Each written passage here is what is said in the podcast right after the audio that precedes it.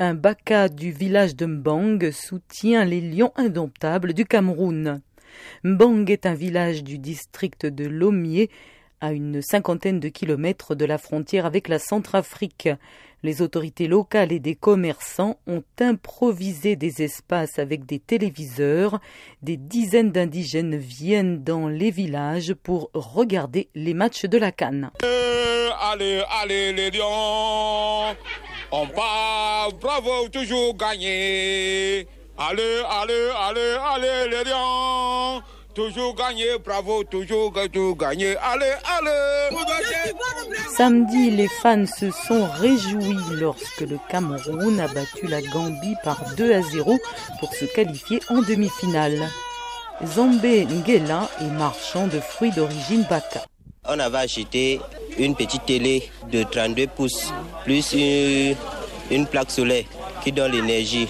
En fait, tout est possible qu'on doit visionner les Léon. Le gouvernement veut profiter de la situation pour promouvoir l'éducation.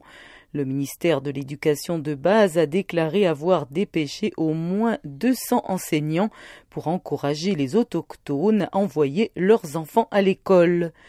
Georgette Minou, institutrice d'origine Baka. Maintenant, il est temps de s'adapter et de s'ouvrir au monde extérieur afin de pouvoir améliorer nos conditions de vie, améliorer la qualité de vie et surtout la santé. Parce qu'à l'école, on nous apprend à laver les mains, ce qui n'est pas évident au campement.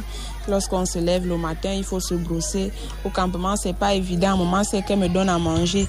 Les enseignants disent aux enfants que les joueurs de football ont tous reçu une éducation de base et qu'il leur serait difficile de jouer au niveau national et international sans éducation.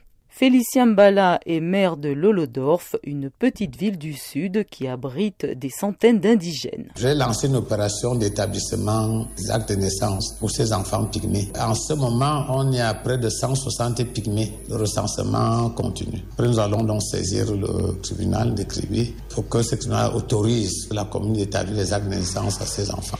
L'Institut national des statistiques du Cameroun indique que le pays compte environ 80 000 autochtones, dont les trois quarts des enfants ne vont pas à l'école. Le gouvernement affirme qu'il est en train de créer des écoles dans les forêts dans le cadre de ses efforts pour répondre aux besoins éducatifs des enfants.